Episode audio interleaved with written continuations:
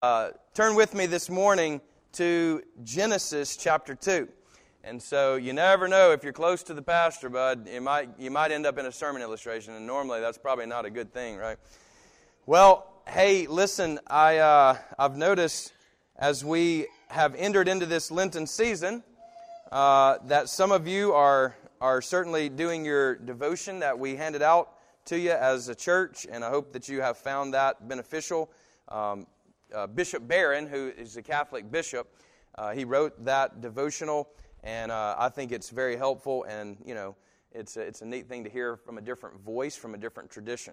And so I would I would commend that to you if you did receive that. If you didn't receive it, it is at the back um, of the sanctuary there. Pick up a copy. Um, if you'd like to make a donation, certainly do that. Uh, but if not, then just uh, have it on have it on us, okay? So... All right, Genesis chapter two. Now, where I want to begin today is by saying this, first of all. Ash Wednesday, which was this past Wednesday, was a day where we remembered that we are dust and that to dust we shall return. And many of you came to our service, and I understand not everybody was able to, but those of you who did, you saw ashes placed on your forehead in the sign of a cross, and, of course, on mine as well. And what this means is that we are dust.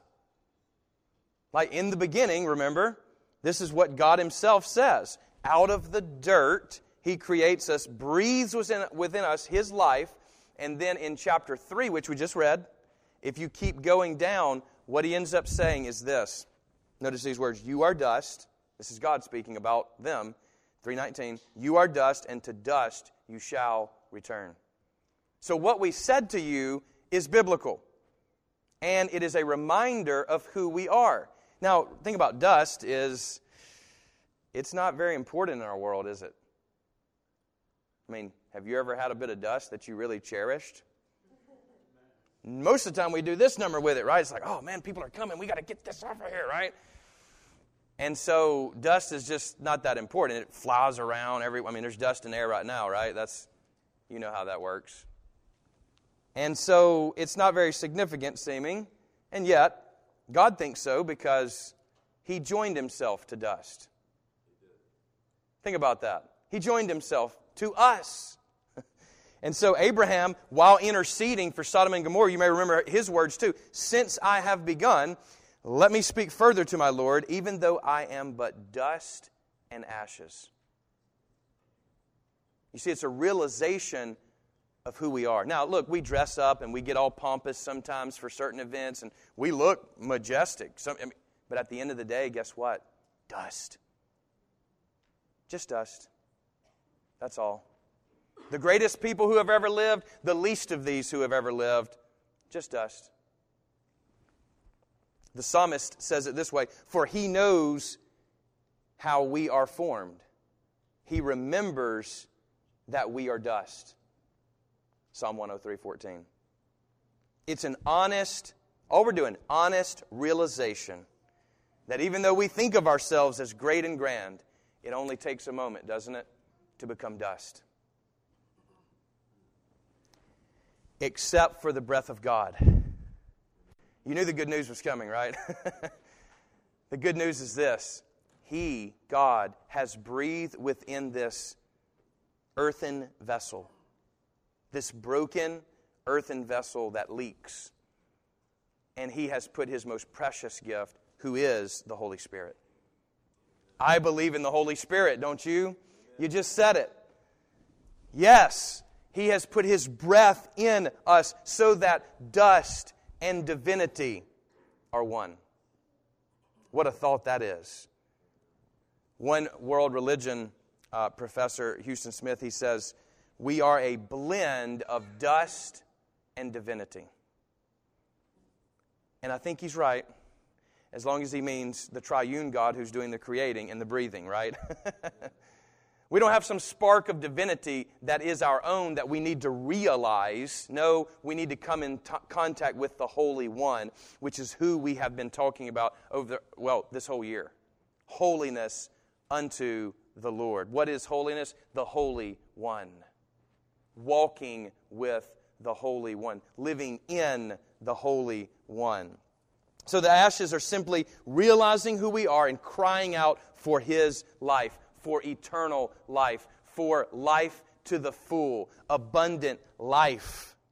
You see, if we really are dust, then the things that Jesus offers in His earthly life and in the Word here to us, and even here today, what He offers to us is something essential to our dust.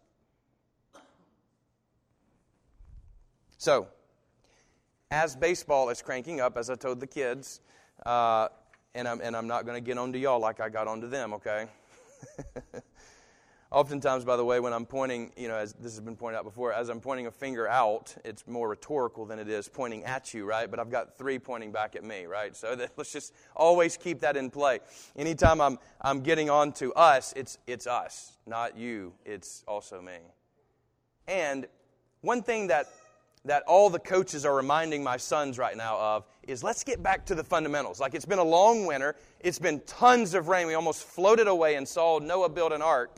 And now it's time to play baseball. But they've kind of forgotten, right? They get out there and they're they're, they're just trying to throw like real hard. It's like, hey, let's get back down to the mechanics, get back down to the basics, the fundamentals, right? I think we need to do the same right here at the beginning of Lent. This first Sunday in Lent is to say, okay, in preparation of Easter, let's get back to the basics. What are the basics? Well, you always have to go back to Genesis. Genesis one, two, and three are literally the foundation of everything else. One can think of it as a framework. The entire Bible is framed within what happens in one, two, and three of Genesis. The whole thing.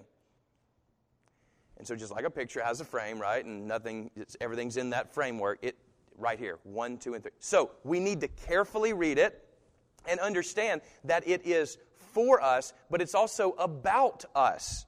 In other words, the Genesis story is about us. It's our story. So, with that in mind, and remembering that we are but ashes, let us remember what he says here, two, before chapter three. Notice two, fifteen through seventeen. And, and by the way, this is part of the lectionary reading. I just hid it from your reading earlier so that I could share what I'm going to share, okay? So, the Lord God took the man and put him in the Garden of Eden to work it and keep it. And the Lord God commanded the man, saying, "You may surely eat of every tree of the garden, but of the tree of the knowledge of good and evil you shall not eat. For in the day that you eat of it, you shall surely die." Jesus, we thank you for your word. Teach us, but even further, Lord, do in us what we learn from this text, we pray, in your most holy name. Amen. We are so quick as Christians to identify and recognize our sinfulness. Original sin, right? You know, this is a term that means the first sin. The original sin, the first one, and which is which is what we read earlier, isn't it? The serpent slithers in, whispers into the ear of Eve a lie, and she partakes of the fruit, gives it to her husband, and he partakes of the fruit in disobedience. And we still argue about where to eat, don't we? Just kidding, that's a joke. Some of you weren't paying close enough attention to get it. It's okay. It's all right. I know it's funny, okay? Men and women are still arguing about where to eat, right? No, listen, this is not just about food. It's about disobedience. Further, it's not just disobedience accidentally. What's the tree of knowledge and good and of good and evil? It is this opportunity to reach out and become God. Not just like God, but to become God, to take Him off of the throne of our heart and turn inward to ourself. The, uh, I think it was Augustine who said, "It is like a curvature in on itself, the heart turned inward." And this is what sin does, isn't it? It turns us in. It turns us into ourself, which becomes this black hole that eats everything and never is fulfilled. And you felt it before, because this is a story about us. Not just about some couple way back that doesn't impact us. No, this couple was a real couple. We read it earlier, didn't we, in Romans? Through this one man, disobedience to all and death. Right? So it was an actual man, an actual woman, and yet it's us. It can be at the same time symbolic and actual. That's the beauty of the Holy Scripture, and I love that. No, we turn in on ourselves, and we replace us where God should be. We get it all backward. And ultimately, sin is self-interest. It's being self-concerned. It's being selfish. And ultimately, at the center of sin is I. So they reach out, and they say what is right and what is wrong, what is good and what is evil. But notice this, notice this. Our lectionary reading doesn't begin in chapter three, which we're so quick to go to and remind people of, oh, look, I'm a sinner, and, you know, can't trust me, and, you know, like, I think it was uh, G K Chesterton said, the thing that's most empirically proven in theology is sin. Right? The most, the thing that you can empirically prove the most is sin. I mean, it doesn't take long. Just look at the news today. I don't even know what's happened today. I haven't looked at the news. But I guarantee you'll see the the the fallenness of humanity on display every hour in the news cycle.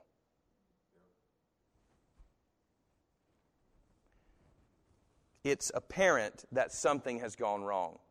But let us remember, friends, that it didn't start that way. It didn't start that way. God did not create the world that we are in now, living as it is now in this fallen state. That's not His doing. No, friend. He created things good. And chapters one and chapters two detail that for us. So let us not too quickly go to three. Yes, three is essential. I've already said that. Like, we've got to understand our fallenness. But I think we have a pretty good grasp on that, most of us. Like, we get it. We're experts at sin. But we sometimes discount the good Creator. The body isn't bad. No, God locates the problem not with our body, but with our heart. If the body were sinful, then when the Son of God, the second person of the Holy Trinity, took on a body, He would have become sinful, and He was sinless. So, the body's not bad. We blame the body for something that selfishly is inside of us that needs to be cleansed. Quite frankly, that needs to be crucified. So, we must not just begin with the fall where where where a lot of people begin. Oh, yeah, humans. Like, let's define humanity real quick. And if we got into that, probably the first thing we'd say is, oh, yeah, humans can't be trusted, and they lie, and they do, and hey, that's all true. But guess what? We weren't created for that. We weren't created that way. We were created good. It was a good creation. I mean, we could talk about the, instead of the original sin, it's the original blessing. Think about that. Instead of the great divorce between us and God, it instead is the great marriage in chapters one and two. Instead of the great prohibition, don't touch the tree, just this one tree, think about the great permission they had in the garden. They could do anything else. But don't touch that outlet. And what do we do? We begin to do this. Here's what happens. And this is not just psychological. This is in the Scriptures. We become suspicious of God. Hmm. I wonder why He doesn't want me touching that. Now look, all the other trees, everything else in here we can play on. But it's the thing that we're prohibited that we focus on. And we begin to think, maybe God really isn't for me. Maybe he's holding out on me. And the church is just saying, oh yeah, you need to go into this Lenten fast because they don't want me to enjoy this or that. No, friend, you've got it wrong. He says no so that we can have life to the fullest. It's like telling a kid, hey, listen, you can play in the yard, you can create things in the yard, you can dig in my yard, which is not allowed in my yard, but maybe in your yard. You can build stuff there, you can play, but don't get in the road. Don't get in the road. You get in the road, I'll shut it down. You say, oh man, you're just a mean dad. No, I'm a dad that loves my children. And I see more and I know more than they do. And in order for them to play in safety, they can't be in the road. They can't be in the road. God's prohibitions to us, which at the beginning is just one, are minimal to what He wants to give us. The early church fathers talked about it as play. And you know, I, I've thought about this a lot. G K Chesterton has helped me out in, in this a lot as well. He has this great quote. I, don't, I may not need to read the whole thing, but he says this. He goes, because children have abounding vitality, because they are in spirit fierce and free, therefore they want things repeated and unchanged. Anybody get that? Like, buddy, you change something up and it's going to be on. You know what I mean? Well, they always say, do it again. You know, they find something they like. You know what I'm talking about? Like, every once in a while I'll do this, you know, horse riding thing. This bull, I, I say it bull riding instead of horse riding. So, like, I get all crazy with them, you know, and got them on my leg. And I'm like, whew, all right, do it again. It's like, oh, okay. Do it again. Uh, all right, last time now. Come, do it again. You know, just do it again. They, they would do it all day, I think. Right? He picks up on this. He says, and the grown-up person does it again until he is nearly dead. For grown-up people are not strong enough to exult in monotony. But perhaps God is strong enough to exult in monotony. It is possible that God says every morning, do it again. Like, in other words, what he's getting to is the sun doesn't rise from some mechanical process. God says, do it again. I like that. Do it again. He says, He says, what about the lilies? Do it again. The moon. Do it again. It may not be automatic necessity that makes all daisies alike. It may be that God every day says, I'm going to create another daisy. He's never gotten tired of making them yet. It may be that He has the eternal appetite of infancy, for we're the ones who have grown old in sin, and our Father is younger than we. Isn't that what you found sin does to us? It weighs us down. It brings this deep shame. It, it, it puts us in a place where we can't play. How many of us, honestly, if you just took a look at yourself, when's the last time you saw your work as play? Saw even your hobby as play? I see people doing hobbies and it doesn't look like play.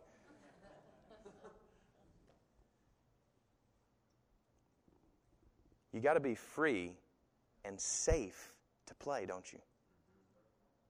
Kids, they don't have a care in the world. Oh, I got this meeting at three o'clock. Ah! Right? Anybody feel that kind of pressure? Like my calendar is a slave driver to me, you know? It's like all these different colors. Ah, they determine. And it's a lot of pressure, isn't it? Blakely, she don't care. She doesn't care if I have a meeting. She doesn't. She's not worried about where the next meal is going to come from, going to the grocery store, paying the bill. No, she just plays in her little room, carefree. What if we trusted God like that? I'm just saying, because of the world around us, sometimes we are too grown up. And we need to have a little more childlike faith. Isn't that what Jesus said? He says, unless you have a faith like a little kid, you never enter the kingdom. You never enter the kingdom. Some of us are weighed down by the things of this world. And Lent is just a great opportunity to offload some of that stuff. Let's just get it out. Let's do some spring cleaning. Let's just throw some stuff on the fire. No, but way before the original sin, God's intentions for us were with blessing. He wanted to marry us. He married himself to the dirt. Can you imagine? I mean, he just, he creates something. You ever created something? He just, he just makes something, you know? Just like out of Play-Doh, he just makes something and then marries himself to it. Puts his spirit in this creature. Above all other creatures, doesn't he? And we turn away and we become vapid. We become empty. We experience death. For the day that you eat of it, you'll surely die. You say, well, but they didn't die. Oh, they did, friend. Death is separation. Physical death is just simply separation of soul and body. But spiritual death is separation from life himself. And that day, they died spiritually. And we, if we could see ourselves, are all stillborns that need life. For we are all born in sin because of the one man's disobedience. But thanks be to God. Because of another man's obedience, He's created an entirely new line of humanity. Hasn't He? He bypassed Adam. What, what do you think the virginal birth is about? You see, we do, you see how important the virginal birth is? We say it in every creed that we say. Yeah, why, why is that important? Well, he bypasses the one who calls death for all. In other words, Adam. Bypassed. Boop. Goes through the woman, Mary, conceived by the Holy Spirit, the breath of God. And He creates a new life. Friend, that's why we have to be born again. You see? This line, we're all born into death. We're all under the curse. Everybody's in the same boat, rowing away to nowhere until another man comes in the flesh for you, for me. And He creates a new humanity. This is the way Paul talks about it, isn't it? In Romans five. Then in six, justification. In seven, the struggle. And in eight, the victory. The Holy Spirit in us. A life married to God. Not the great divorce, but the great marriage. Dust and divinity. Whew. Man, that's good stuff. Mm. All the permissions. He has so much more for us than we ever Ever imagine? I was in the Libra- Library of Congress, right, which is in Washington, D C, and, you know, they've got this reading room, which I would, I would, it'd be like a dream of mine. Somebody can get me in there, you know. Do you know what I'm talking about? The reading room, like you can't get in there unless you're doing research on this old stuff, and I need to find something old in there to research, you know what I mean? And and so, but you can look in. You can, like, get up on this little balcony. You can, like, look down on everybody, and this, this room is just, it's got all these subjects, which our libraries are sort of based on, right? And it's got all these statues that that correspond to these. So, and, I, and I just wrote a few, like art, Michelangelo and Beethoven, commerce, Columbus and Fulton, history, law, philosophy, poetry, Homer, and no, it's not Homer Simpson, you know, uh, Homer and Shakespeare, right? Religion, Moses and Paul. Think about, I mean, it was just, an, and you're standing, so where the little observatory is, Moses is right here. You can't even see his face. You can see the statue part of it. He's kind of obscuring the view, but just, a, and in science. And just think about what all God has given us to play with. Science, religion, po- poetry, philosophy, law, history, commerce, art, all these things. But we get begin to get suspicious. Hmm. Maybe, maybe He's holding out. Maybe He's not for me. And doesn't that lead us always astray? Brothers and sisters, we need to trust Him. He's a good Father. I think of my kids when we're, and I can't wait to get back to the pool. Whew, man, it's been a long winter, hasn't it? I feel like I've been in this winter for about two years. Inevitably at the pool, as my kids have grown up, they've all done the same thing. They go to the edge, and I say, all right, come on, jump in. Right? And they, uh, Uh, you know, because it's a big jump. That's, that's, they don't know how to swim. They know it. When they're little, you know, I'm not talking about Jackson size, you know. I would, he'd, you know, I'd go under the water. He's like, what in the world, son? No, not, not talking about him. I'm talking about like Blakely, okay? And it's like, it's like, come on, baby, come on. Come on, sweet. Jump to daddy. I'll catch you, I promise. Now listen, all of them, I haven't had make to make them jump. They eventually get to the point where they trust dad enough in that moment. They've known me enough in their three, four years of existence that they know they can trust daddy and that I have what is best for them. And you know what? Once they do it once, you know, they're so nervous before, right? And it's like, ah, ah, right? Whew, all right, daddy's done. Do it again. Do it again. Again, again, again, until my shoulders are all given out. And that's probably why I have shoulder problems on this left arm, right? Aren't we like that? He's saying, hey, hey, hey, listen, we can have so much fun in, in the pool. But we start looking over there in the deep end, and it's like, I, I, over here, it's, I, I don't know. I just don't, I don't know that I, and what we're really saying in our heart is, I can't trust you, God. I can only trust myself. Friend, please, listen to me today. Please, that, that's, we know where that road ends. You know where it ends. You've already tried trusting yourself up to this point. You know it doesn't work. Would you just jump out in faith today? Would you just trust your Father enough for Him to catch you? You'll never know the joys, the deep joys that He has for you, the rejoicing that can take place unless you jump. Now, it's not a blind faith. It's not, all right, hope you catch me, Dad. You know, no, it's it's going where He calls us. It's, hey, right here, sweetie, come here, jump. And I think He's saying some of that to you today.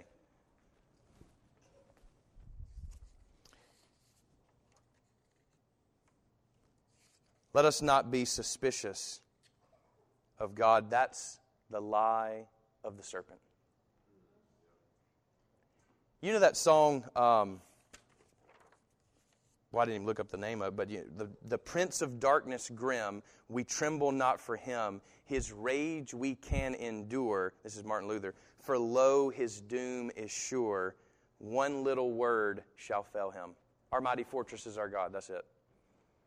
One little word shall fail him. Now, people have debated, like, oh, what's, I wonder what that word is. Is it Jesus? You know, Jesus, and then, I don't think so. Is it the Word of God Himself? Like the person of Jesus? Not the name, but the person of Jesus? Martin Luther actually tells us himself, uh, he says, no, devil, you lie. So in his own commentary about the, the song, he says, no, the devil is a lie. So the one little word, get this, liar. Liar. His entire house of cards, all the stuff that he entices us with, and it'd be so much better if you had a different wife, a different husband, if you had a different house, a different car, a different dog, whatever it is for you. A different whatever. Body, life, parents. Liar. Amen. Liar. It steals our joy, doesn't it? Start looking around. Oh, man, you know. What happens when you look around? You get distracted. What happens when you're distracted? You crash. You crash. Friend, I don't want you to crash. Stop looking around. There's only one source of good. There's only one source of life. And He is for you. And He's saying, jump to me. Stop all this nonsense. Jump to me. Stop having fun up on the concrete with your feet being all hot. Get in the pool. Let's play. I mean, what if our life could be seen as play? I think He wants it to be. What if raising kids could be play? Whew, boy. Ooh, if He can sanctify that, baby, He can do anything. You know what I mean?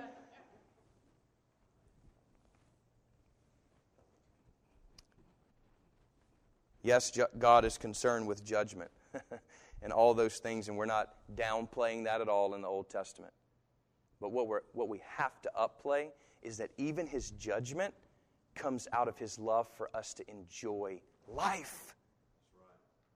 He wants us to enjoy it.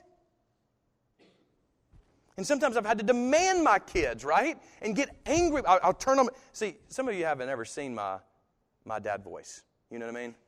Everybody's got a dad voice. Everybody's got a mom voice. That's a woman, right? And it's like, you know, you see me as nice and presentable. And stuff. Listen, when I get in my dad voice, it's on. I start being like Gandalf to Bilbo. You say I am a false wizard. You know, he starts getting all. It's like I get in their face. I'm like, son, listen to me. We don't lie in this family because it breaks trust.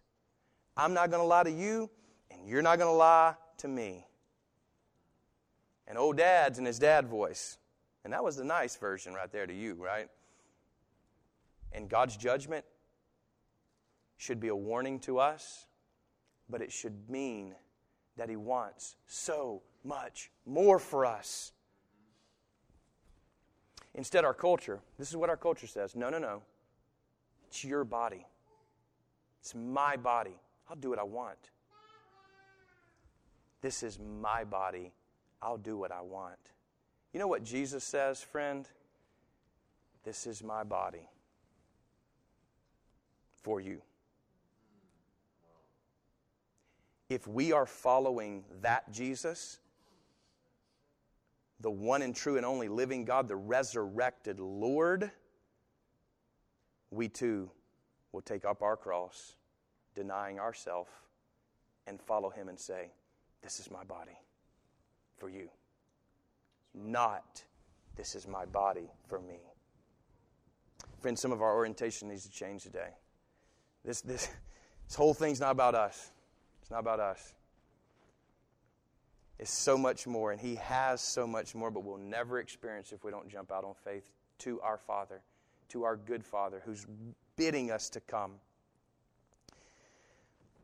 Our lectionary read in Psalm thirty-two, we didn't get to read this part, but eleven says, be glad in the Lord and rejoice. I've Listen, I've served God all my life. As far as I know, I've tried to, you know. And ever since I was five, I accepted Him. seventeen, I accepted the call to ministry. But listen, there have been long years of my life that I have begrudgingly served Him. I'm just telling you right now, I am done with that. Amen. I want what the psalmist is praying. Be glad. I want to serve Him out of gladness and out of rejoicing. And he says, shout for joy, all you who are upright in heart. Man, upright in heart. See, it's not the body. Stop blaming the body. It's you. And you must deny you and take up your cross and be crucified with Christ so that you might live. And He has abundant life for each and every one of us. Every He, he's not, he doesn't have favorites. He doesn't have favorites. It's for you. You say, what do I do? Well, this is my body. This is my heart for you, Lord. Isn't that what this is about?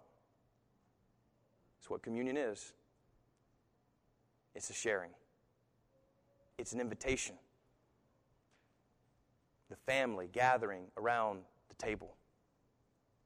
That's what we do. It's what He's asking for you. And there are joys everlasting in Him. Go to Him. In the name of the Father, the Son, and the Holy Spirit. Amen.